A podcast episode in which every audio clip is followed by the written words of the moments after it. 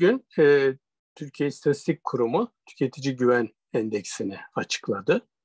E, bilindiği gibi her ay yenileniyor bu endeks ve tüketiciye bazı e, sorular soruluyor. E, genel olarak maddi durumu 12 ay öncesine göre, e, sonra önümüzdeki 12 ayda e, neler bekliyor, e, umutlu mu umutsuz mu? Bu bir anlamda nabız tutma e, araştırması.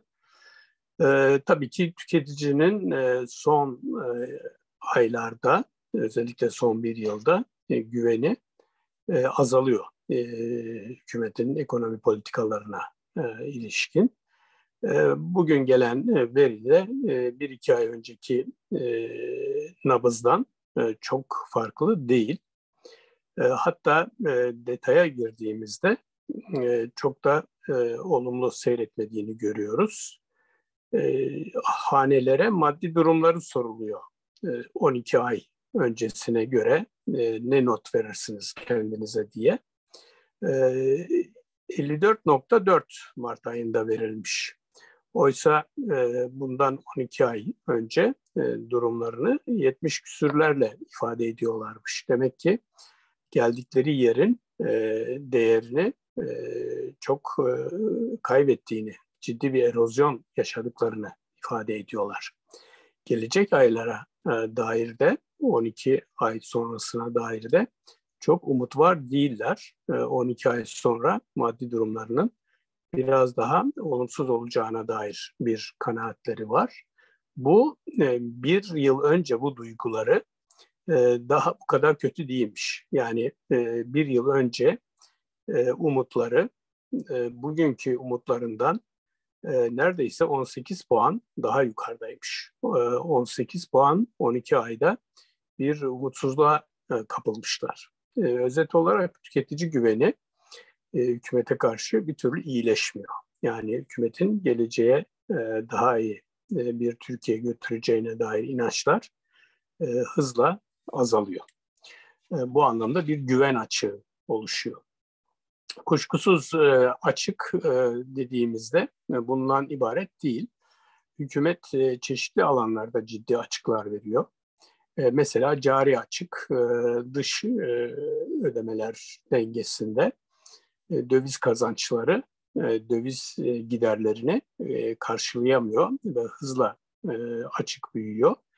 E, yıllık olarak ifade edilirse e, cari açık 20 milyar dolara ulaşmış durumda ve önümüzdeki aylarda daha da yükselecek. E, böyle bir e, ödemeler dengesi, döviz açığı var beraberinde. Türkiye'ye çok negatif rüzgarlar getirecek. Başka bir açık, hükümetin bütçe açığı, kamu maliyesi açığı. Bu açık da hızla büyüyor.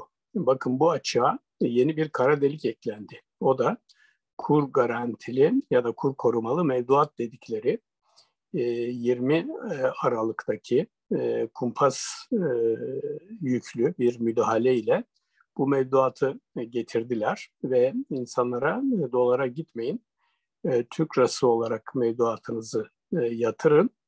3 ay sonra dolar ne kazandırıyorsa size o parayı bankalar ve hükümet hazine e, ödeyecek dediler. Ve 3 ay doldu. Bu 3 ayın e, sonunda e, döviz yaklaşık yüzde 20 bir artış gösterdi. Şimdi kur korumalı mevduata parasını yatıranlara yaklaşık yüzde 20'lik bir getiri sağlamaları lazım.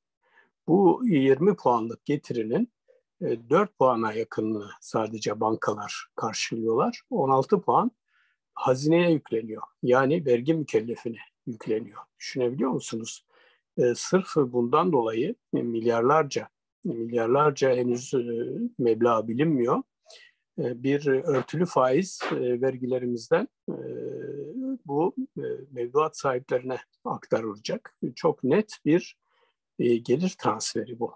E, haksızlık e, eğitime, sağlığa, altyapıya, e, istihdama, tarıma aktarılması mümkün olan vergiler e, tamamen bu e, mevduat sahiplerinin nes verilen sözü tutmak üzere e, onlara e, aktarılacak ki bunların önemli bir kısmı e, şirketler, e, büyük e, servet sahibi, mevduat sahipleri.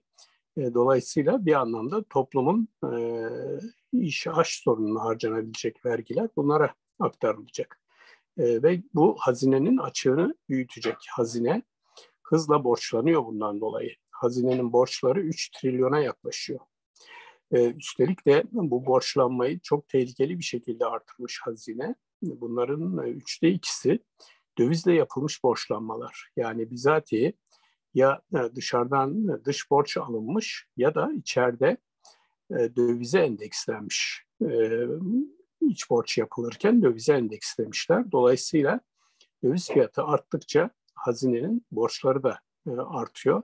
Bu da çok tehlikeli ve ciddi bir kamu maliyesi açığına yol açıyor. Yani açıklar azalmıyor. Açıklar tüketicinin güven açığı büyüyor cari açık büyüyor, bütçe açığı büyüyor.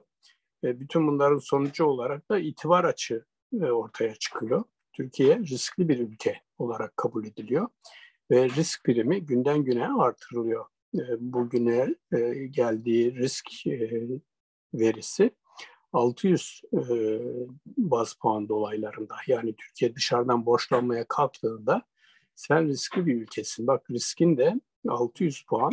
Dolayısıyla borçlanırken e, sigorta e, ettiriyor tabii borç veren e, verdiği borcu e, ve bu risk kat sayısından sigorta ettiriyor. Yani dolayısıyla bir ciddi itibar açığı var.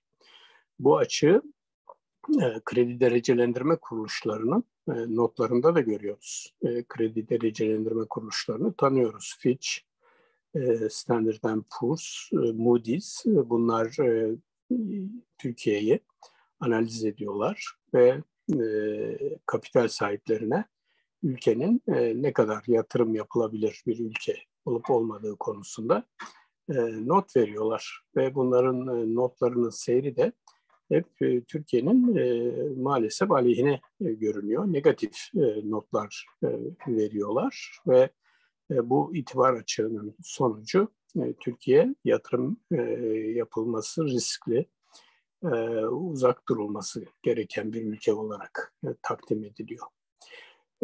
Özet olarak nereden baksanız açıkları büyüyor hükümetin. İtibar açığı büyüyor, güven açığı büyüyor, cari açığı büyüyor, bütçe açığı büyüyor. ve bununla tabii yönetmesi her geçen gün biraz daha zorlaşıyor ve her geçen gün topluma biraz daha kan kaybettiriyor. İşte bunun nedenle de e, bir an önce e, toplumun e, sandığa gitmesi gerekiyor. Bu güven açıklarıyla bir toplum bu kadar kan kaybına dayanamaz. 2023 Haziran'ında yapılacak seçimleri beklememek lazım. Muhalefetin her geçen gün biraz daha erken seçimi daha yüksek sesle istemesi gerekiyor. Gerçekten açıklar büyüyor e, gelecekte de onarılması zor bir durumla e, karşı karşıya kalıyor Türkiye. E, o nedenle sandığı bir an önce getirin demeli, daha yüksek sesle bunu talep etmeli.